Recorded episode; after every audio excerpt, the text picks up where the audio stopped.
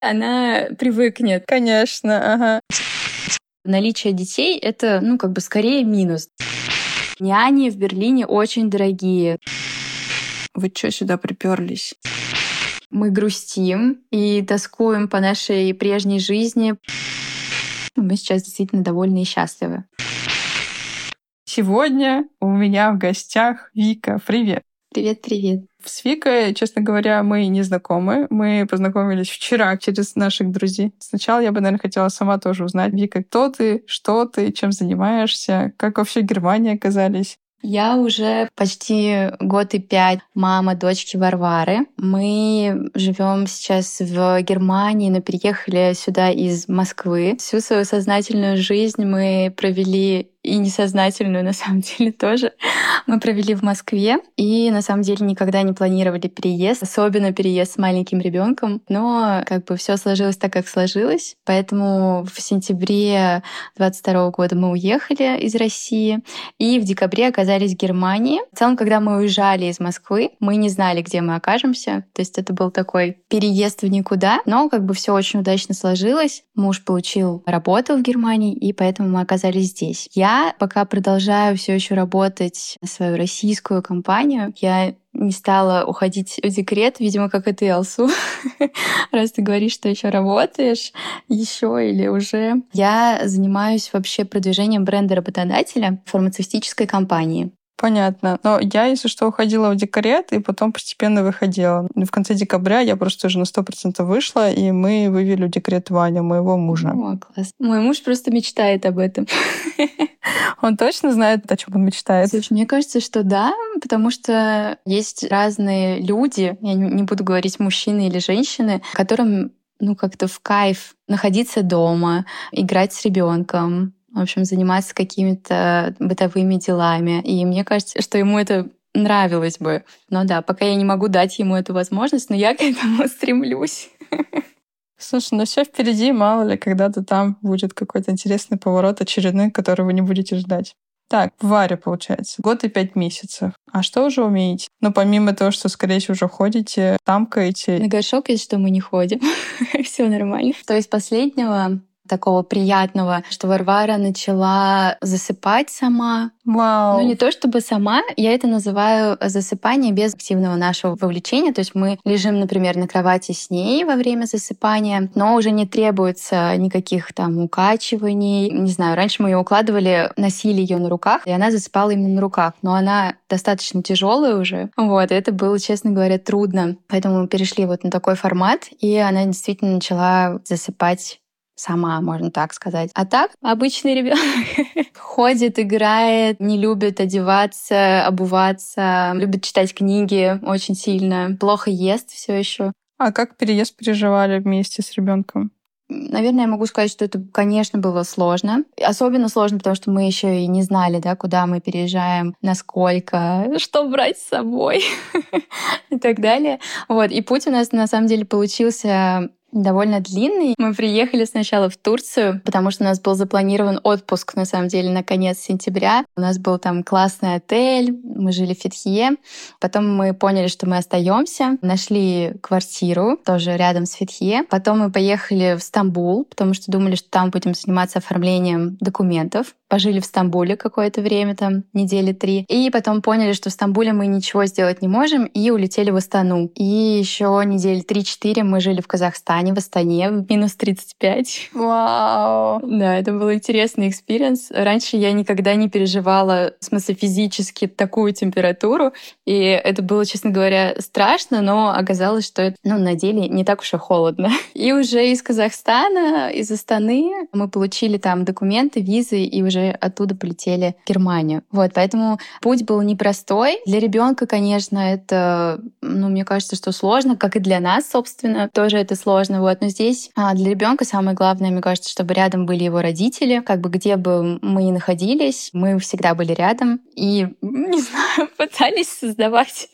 некие комфортные там условия для своей жизни, вот. Но понятно, что и, там иногда мы были ограничены какими-то обстоятельствами, скажем так. И это, понимаешь, что все накладывалось, там, непростой период у Варвары, потому что в год у детей часто бывает такой, ну, я не знаю, его называют кризисом года. Это какие-то разные проявления сложные, вот. И когда тебе сложно, и твоему ребенку тоже сложно. У нас Вася, например, сейчас пошел в год, и мы когда вот летели последний раз, он просто отказался и сидеть в коляске, и идти за ручку. Он просто перся у нас в этом подгузе посреди аэропорта. Я, честно говоря, не знаю, что нам еще предстоит следующие пять месяцев и какие кризисы нас еще там ждут. А как вот вы летели? Вы как-то подстраивали свои перелеты под ее там режим, чтобы она спала, не спала? Знаешь, мы, кстати, по-разному пробовали. Вначале мы думали, что лучше всего летать на сон, потому что, ну, как бы ребенок спит, да, ты не отдыхаешь, ты не спишь, и на следующий день тебе сложно, но хотя бы ребенок спит. Вот у нас была какая-то такая логика. Потом это все немножко у нас поменялось, и мы поняли, что зависит, конечно, от длительности перелета, но если перелет не очень длинный, там в пределах трех-четырех часов, то мы поняли, что нам комфортнее летать на бодрствование, потому что у нас как-то был случай, что мы летали ночью, с трех часов ночи там до 7-8 утра, и мы с мужем настолько уже были в какой-то отключке, что когда Варвара уже была готова бодрствовать там в 6-7 утра, мы были очень уставшие. И это, знаешь, такая ситуация, когда ты показываешь ей мультик на телефоне, ага. чтобы немножко подремать, а телефон падает у тебя из рук, потому что ты спишь. Ну, в общем, да, были разные ситуации. А в итоге, да, мы поняли, что на бодрствование нам проще, потому что проще еще выстраивать режим, когда ты на новом месте после ночи. То есть, если ты приехал и поспал, все поспали, и как бы ты можешь разбудить ребенка там в утреннее время, в утренние часы, то проще перестраивать этот режим. Самый страшный вот у нас был перелет из Казахстана, Астаны в Германию, там с разницей в, по-моему, 5 часов. Угу.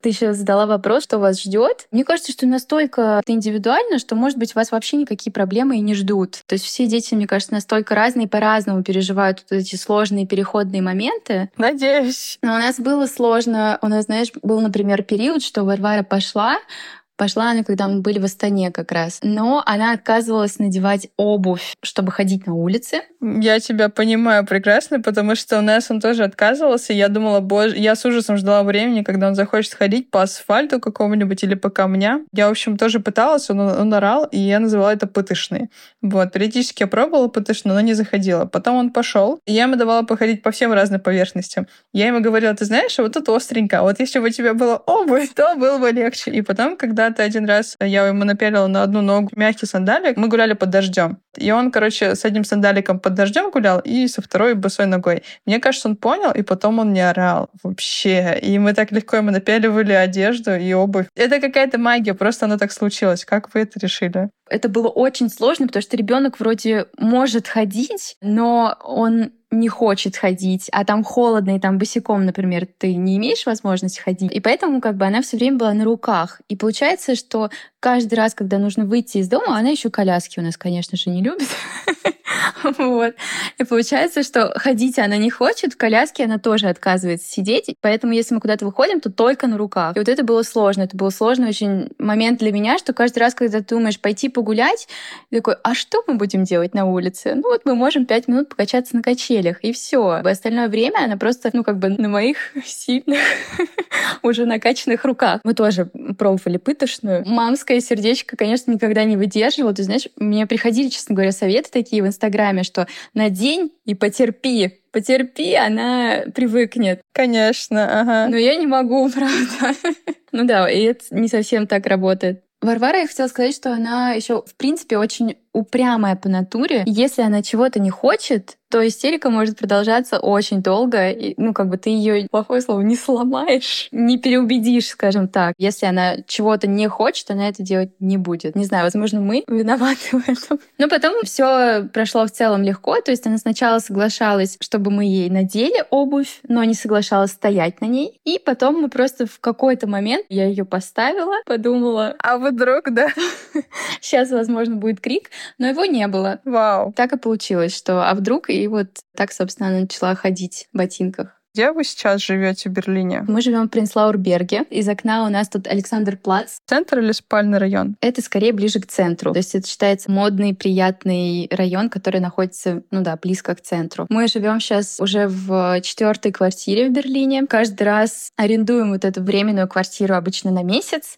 Вот, в надежде, что за этот месяц мы найдем постоянное жилье. Это наша четвертая квартира. В субботу мы переезжаем в нашу пятую квартиру. Через неделю мы заезжаем в нашу постоянную квартиру. Мы ее нашли. Но это было, честно говоря, очень сложно. Меня на самом деле интересует именно аспект с ребенком. Вам было сложно, потому что у вас ребенок или потому что у вас были высокие требования? Я думаю, что у нас были высокие требования, но однозначно с ребенком поиск квартиры он усложняется. В Берлине очень высокий спрос на квартиры. И идеальный кандидат для лендлорда — это человек с очень большой зарплатой. Желательно, чтобы это была пара, и зарплата была у обоих партнеров. Наличие детей — это, ну, как бы скорее минус. У нас еще поиск немножко осложнялся тем, что мы искали квартиру, куда нас пустят с собакой. Тоже это не везде возможно. Конечно, немножко сложнее. Но как бы все возможно. Пять месяцев и квартира мечты у вас через неделю.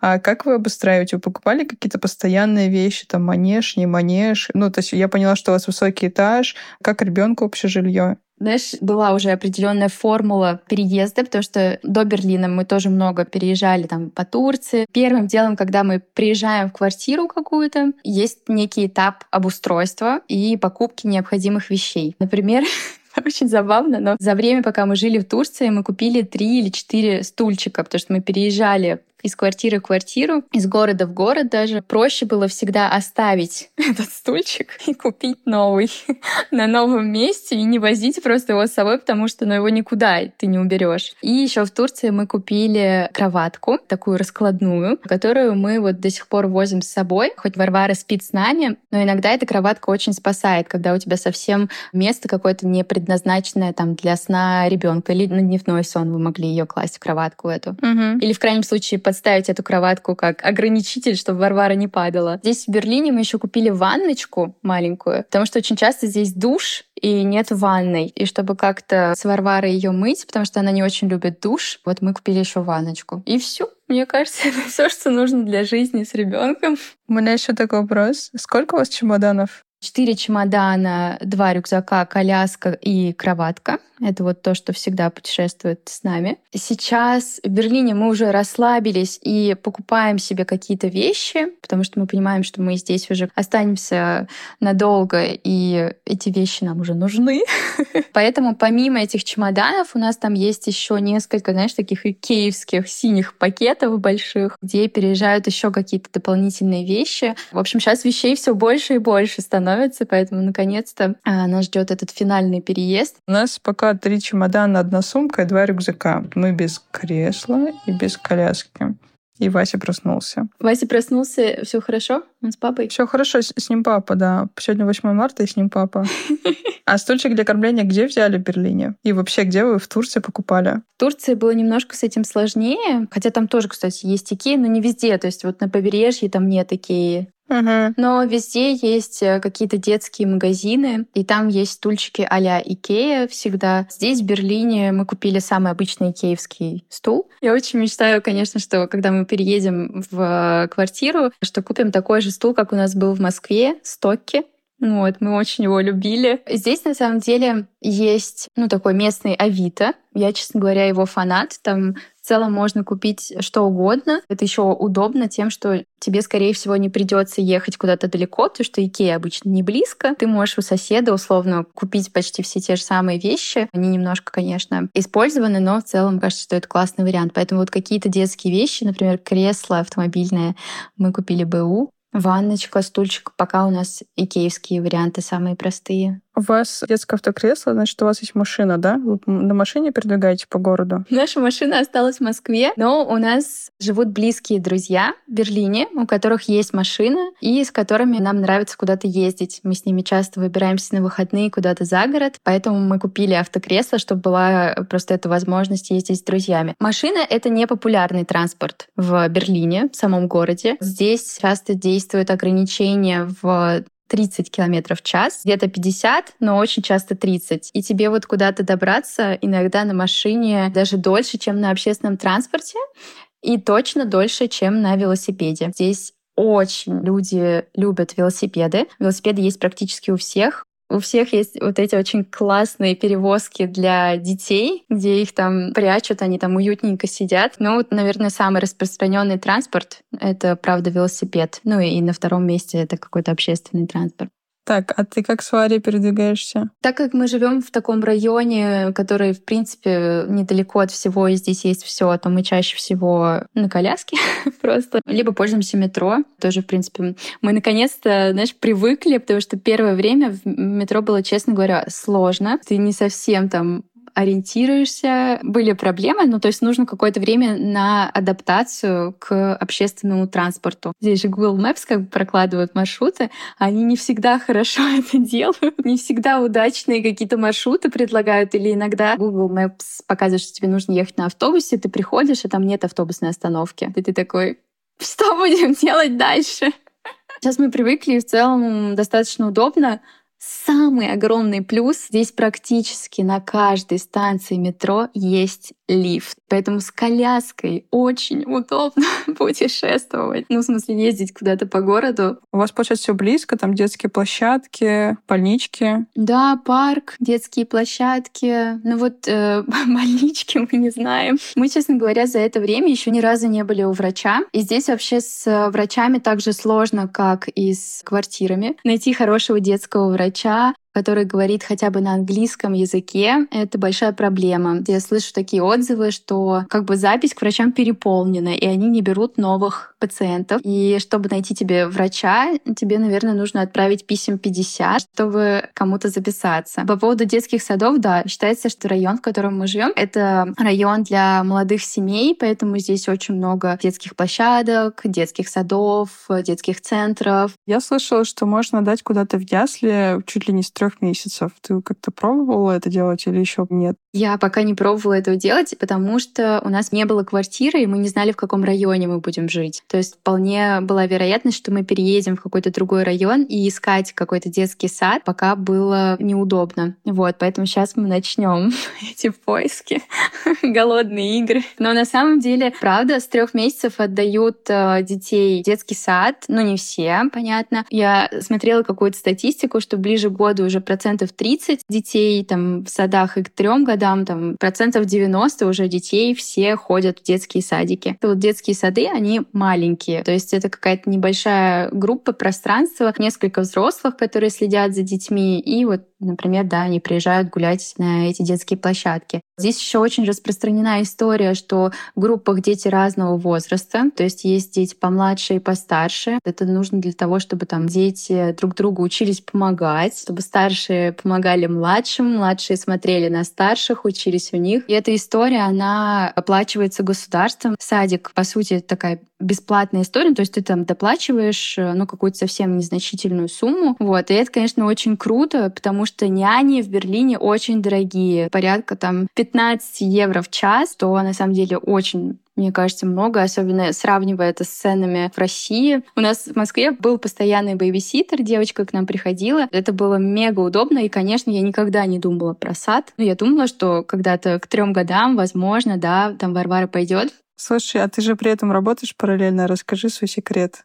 У тебя нет няни, у тебя нет сада, и ты и ты работаешь. Секрета на самом деле никакого нет. У меня гибкий график, скорее такое ненормированное количество часов, которые я работаю. Есть какие-то задачи, которые я выполняю, за которые я ответственна, но они часто не привязаны к какому-то очень жесткому дедлайну. Поэтому я работаю во время дневного сна Варвары. Сейчас, слава богу, он какой-то постоянный, что она спит полтора-два часа, и я работаю после ее отбоя. Вот она уходит спать уже 8.30. Папа Артем, мой муж, укладывает спать. С этого момента я свободна и могу заниматься работой или какими-то другими делами. И, соответственно, если у меня есть какие-то срочные дела или звонки, Артем тоже может меня подстраховать. Он работает на full тайм но он работает из дома. Если у него тоже нет, опять же, звонка какого-то, он может отложить дела, поиграть с Варварой или уложить ее пойти спать, если у меня что-то срочное. Ну да, в таком режиме мы работаем уже с сентября, с конца сентября.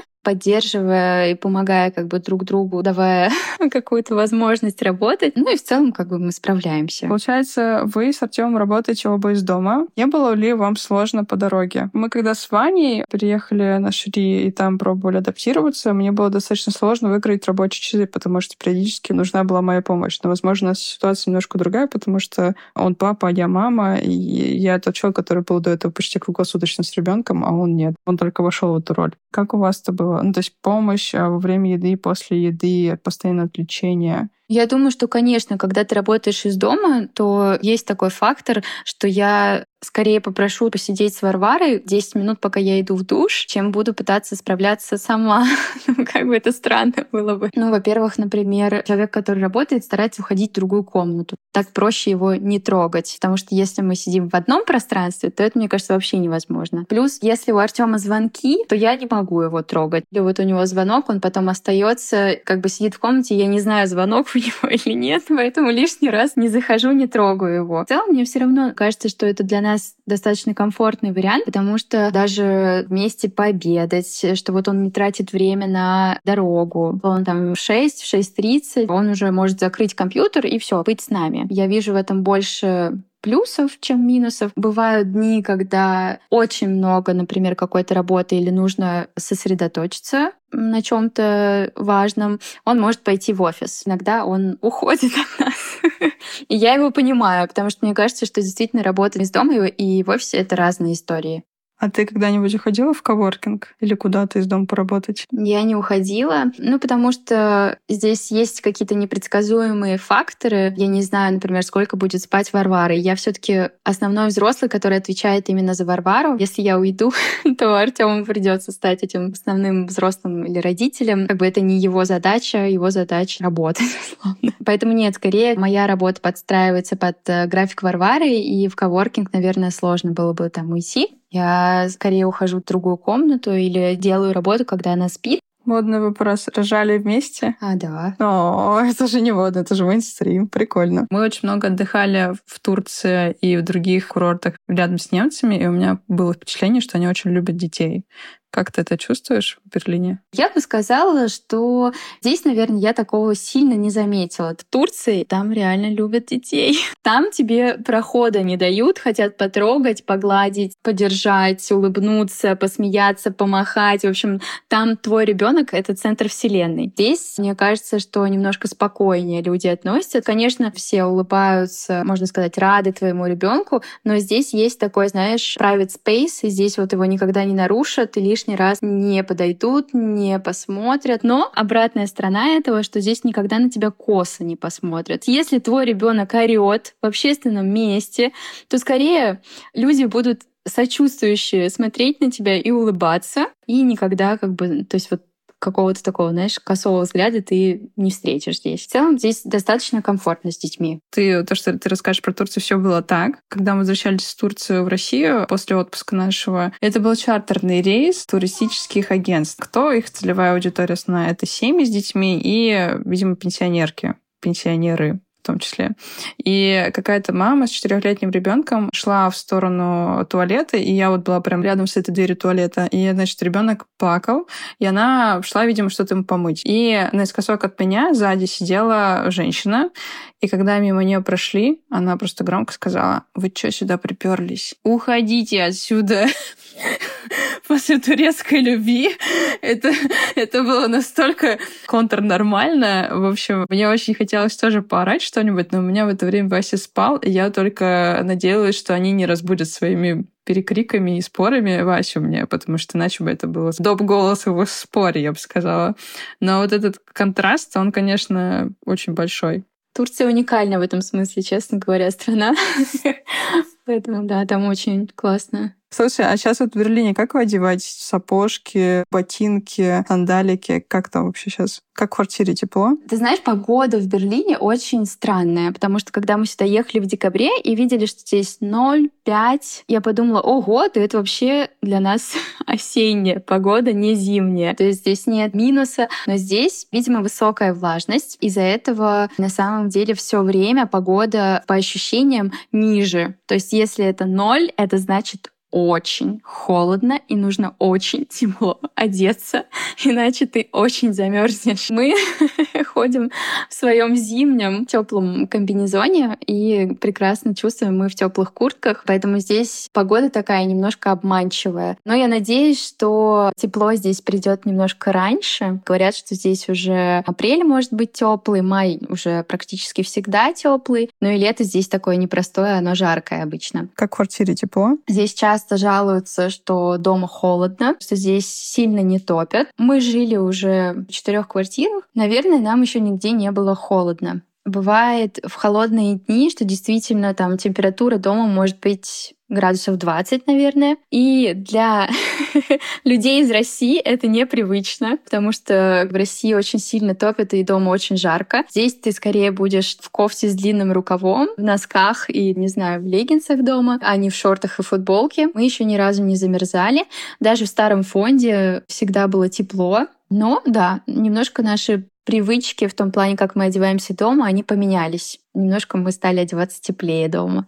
Эта зима была сложной в плане отопления, так сказать. Вам а, надо было платить отдельные счета какие-то за электричество, газ, за тепло вообще? Нет, так как мы снимали временное жилье, то там всегда все включено в стоимость, и поэтому мы никогда не платили какие-то экстра деньги. Но, например, когда мы заезжали в последнюю квартиру сюда, у нас в договоре есть прописан прям пункт, что мы не можем увеличивать отопление, то есть вот оно здесь на каком-то уровне установлено уже, и мы не можем делать уровень теплее, потому что тогда нашему хосту придется больше заплатить денег. А что с бумажками? Я знаю, что для того, чтобы получить зарплатную карту, на которой можно получить зарплату, надо сначала получить местную регистрацию, а для того, чтобы получить местную регистрацию, надо получить какое-то жилье. Вот про это все рассказать. На самом деле здесь все не так сложно. Есть сайт Wonderflats, где можно найти квартиру на первое время. Там срок сдачи от месяца, но на меньшее я бы и не советовала снимать, честно говоря, первую квартиру. То есть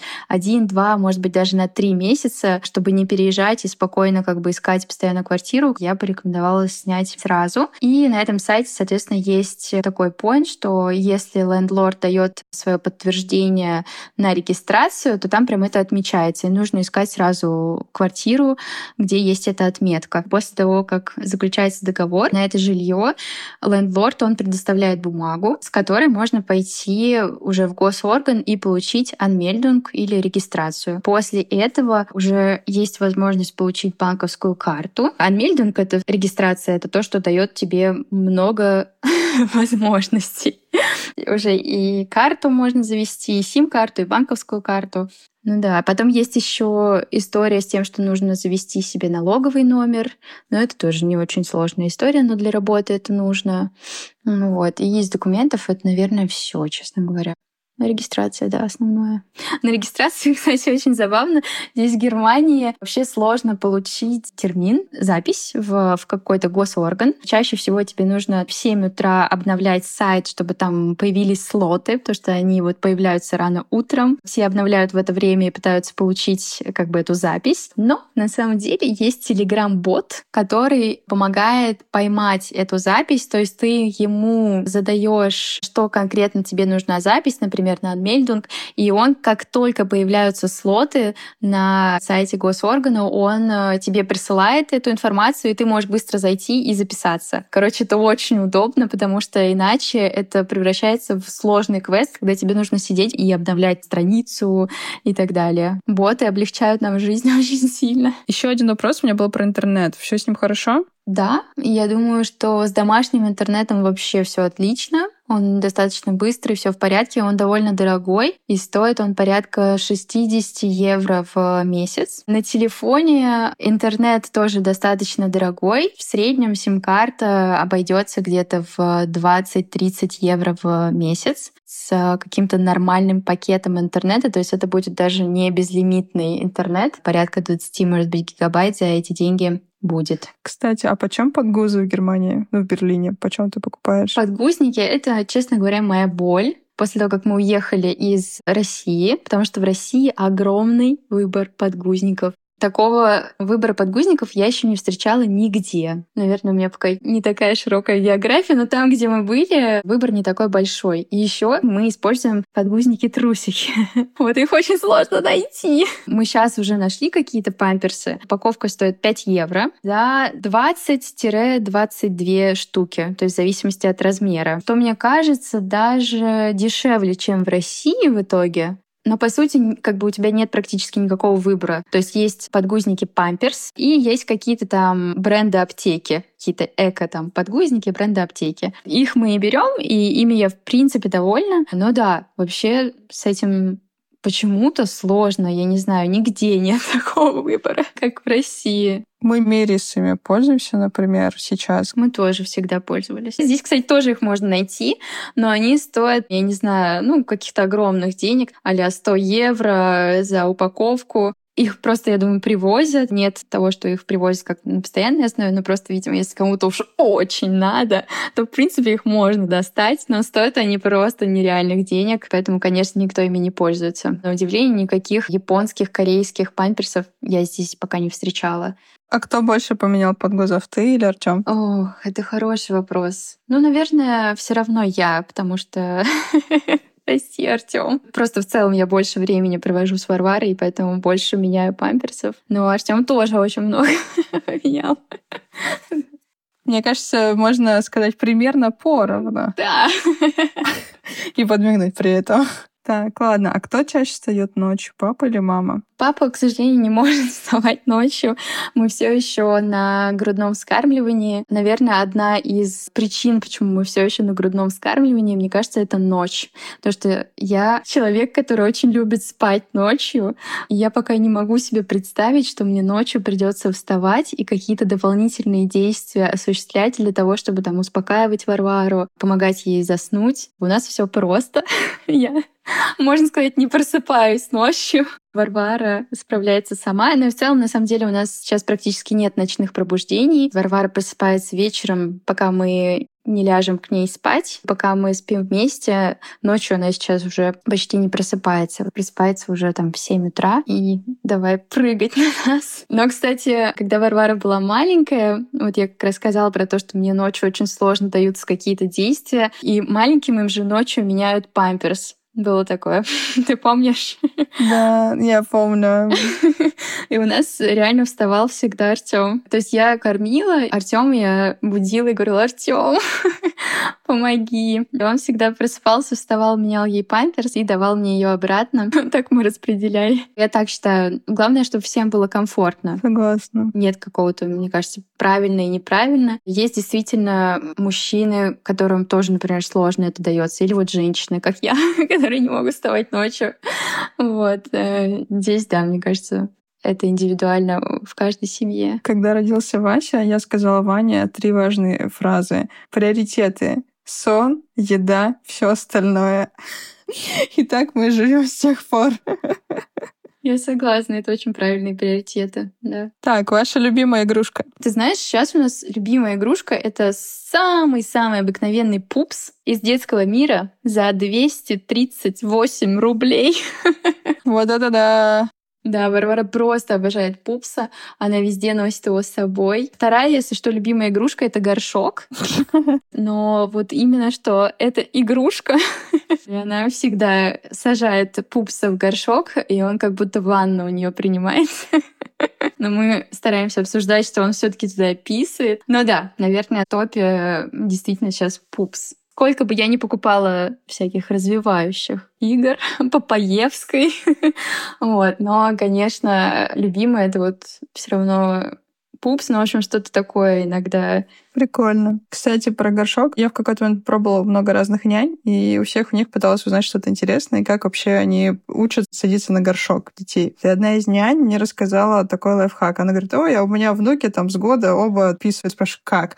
И она такая, да, я ничего не делала до этого, просто когда вот год наступил, я начала с ними играть в горшок. Ну, я, короче, взяла бутылку с водой и села как будто бы писаю, и просто вот водичка с бутылки писала на горшок. И, и говорю пс при этом. Вот, типа, смотри, ребенок, я пописываю писала. Потом они другие игрушки взяли, и точно так же с бутылкой вот они все писали у нее. В какой-то момент ребенок сразу понял, что вот это горшок, и в него надо писать, и вот примерно таким образом происходит этот процесс. И он сразу начал туда писать и какать. Короче, нужна ролевая игра с э, участием взрослых, которые писают из бутылки. И вроде как работает. Но у нас он как-то понял, но мы его высаживали до этого. У нас есть триггер на звук «пс», и поэтому мы просто посадили и сказали «пс», и он такой «понял, поехали». Круто. Не знаю, это такая, на самом деле, сложная тема. Очень. Но мы, конечно, тоже, да, стараемся обыгрывать это все в игре, по примерам показывать. Присаживаемся на горшок. Но с бутылкой алсу — это что-то новенькое. Надо попробовать. Такое я еще не слышала. Да, я тоже не знала. Но вот взрослые женщины, умудренные внуками, как раз интересно, прикольные всякие штуки делают. А как зовете Варю? Прозвище есть? С самого рождения, честно говоря, прицепилась к ней такое прозвище, как Пупа. Значит, это, наверное, от слова пупс, но вот в каком-то женском роде и получилась вот такая Пупа. Очень-очень долго ее называли Пупа. Ну, потом немножко это отошло, наверное, на второй план, когда она уже перестала быть пупсом. очень маленьким. Поэтому чаще всего я ее называю Варвара, реже Варя и Варюша. И мы стараемся сейчас использовать только одно имя, но чаще всего, чтобы она знала, как ее зовут. Сейчас, если ее спросить, где Варвара, она уже знает, что Варвара — это она. Поэтому мы выбрали сейчас такую стратегию, что называем ее одним именем чаще всего. Классно. Топ мест, которые посетили вместе с Варей. Самое крутое место, в котором мы были в Берлине с Варварой, это еврейский музей где есть детская игровая, которая называется Аноха. Это очень крутое детское пространство, которое выглядит как Ноев ковчег, где есть разные животные, деревянная огромная площадка закрытая. Там просто все сделано из каких-то природных и не только, короче, каких-то подручных материалов. То есть там все какое-то очень необычное, но очень классно сделано. Второе любимое место, которое у нас появилось совсем недавно с Варварой, это мы ездили в термы, которые называются Кристалл. Это такое пространство, комплекс с очень-очень теплым бассейном. Я не знаю, этот бассейн был, наверное, градусов 40. В общем, это закрытое пространство с бассейнами, с, со всякими саунами, парилками, с солевым озером, таким бассейном. Очень классное место и для детей, и для взрослых. Еще одно место, наверное, я назову Мауэр парк. Там есть очень классная детская площадка, и как раз по воскресеньям Там классно бывать не только с ребенком, но и взрослым, потому что там большой маркет э, воскресный с разной едой, магазинами, ну вот как раз какими-то винтажными там уголками и так далее. Вот. А тогда, ну куда мы ходим? Мы ходим на площадку и, и в супермаркет чаще всего. Это тоже, кстати, отличные места. Мне больше всего нравится, на самом деле, место, которое называется «Кровать с подушкой». Вот, это вообще топчик последние дни. Это я тоже люблю. Диван еще тоже неплохое. Давай финальные вопросы. Вы довольны? Вы счастливы? Мы грустим и тоскуем по нашей прежней жизни, по нашим близким, родным, которые сейчас далеко и которым очень сложно, на самом деле, до нас доехать, нам до них. Но я думаю, что насколько это возможно, мы сейчас действительно довольны и счастливы. Надолго здесь? Мне кажется, мы только на днях обсуждали с мужем, что мы не знаем, надолго ли мы. Очень сложно что-то планировать, пока в мире происходит неизвестность, скажем так. Вот, поэтому мы не планируем и не знаем, надолго ли мы тут, но надеемся, что Алсу, тебя мы дождемся. Вас всех. Я тоже надеюсь на это. И последнее, переезжать или не переезжать? Я думаю, что, конечно, переезжать. Не бояться. Если есть такое желание и стремление, то сто процентов переезжать. Это все равно интересный опыт пожить в другой стране, поработать в другой стране посмотреть, как здесь живут люди, как здесь устроены детские сады, площадки, магазины и все остальное. Это в любом случае очень интересный опыт, даже если ты не рассматриваешь переезд как что-то постоянное. Спасибо большое, Вик, за твой час и 13 минут времени, которые мы посвятили этому подкасту. Смогли записать все ответы на волнующие меня вопросы потому что я планирую переезжать, и поэтому этот подкаст выйдет примерно в то время, когда я уже точно буду это делать и знать конкретные даты и сроки. Я точно попробую зайти в Берлине к тебе в гости, если я буду в Берлине приезжать, и особенно в воскресенье. Обязательно. Зайти на все эти маркеты Было очень приятно с тобой поговорить, поделиться каким-то опытом. Надеюсь, что реально что-то полезное ты, может быть, услышала, а может быть, и совсем ничего полезного. Вот. Но в любом случае пишите мне, когда здесь будете или когда будете планировать. Вот. Я всегда с удовольствием поговорю, встречусь, увижусь, поддержу. Супер, спасибо большое.